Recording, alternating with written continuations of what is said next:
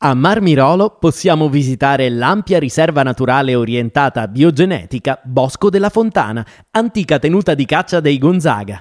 È costituita da 223 ettari di fitta e varia vegetazione, con al centro un'elegante palazzina seicentesca fatta costruire da Vincenzo I, duca di Mantova. Nei pressi affiora la fontana, la risorgiva che dà il nome al bosco, la cui esistenza è nota fin dal XII secolo. Il bosco ospita diverse specie animali come faine, puzzole e donnole, ma sono gli insetti i più studiati dal Centro Nazionale per lo studio e la conservazione della biodiversità forestale, che qui ha sede. Una sezione didattica all'avanguardia cura proprio su questo tema diversi laboratori per ragazzi.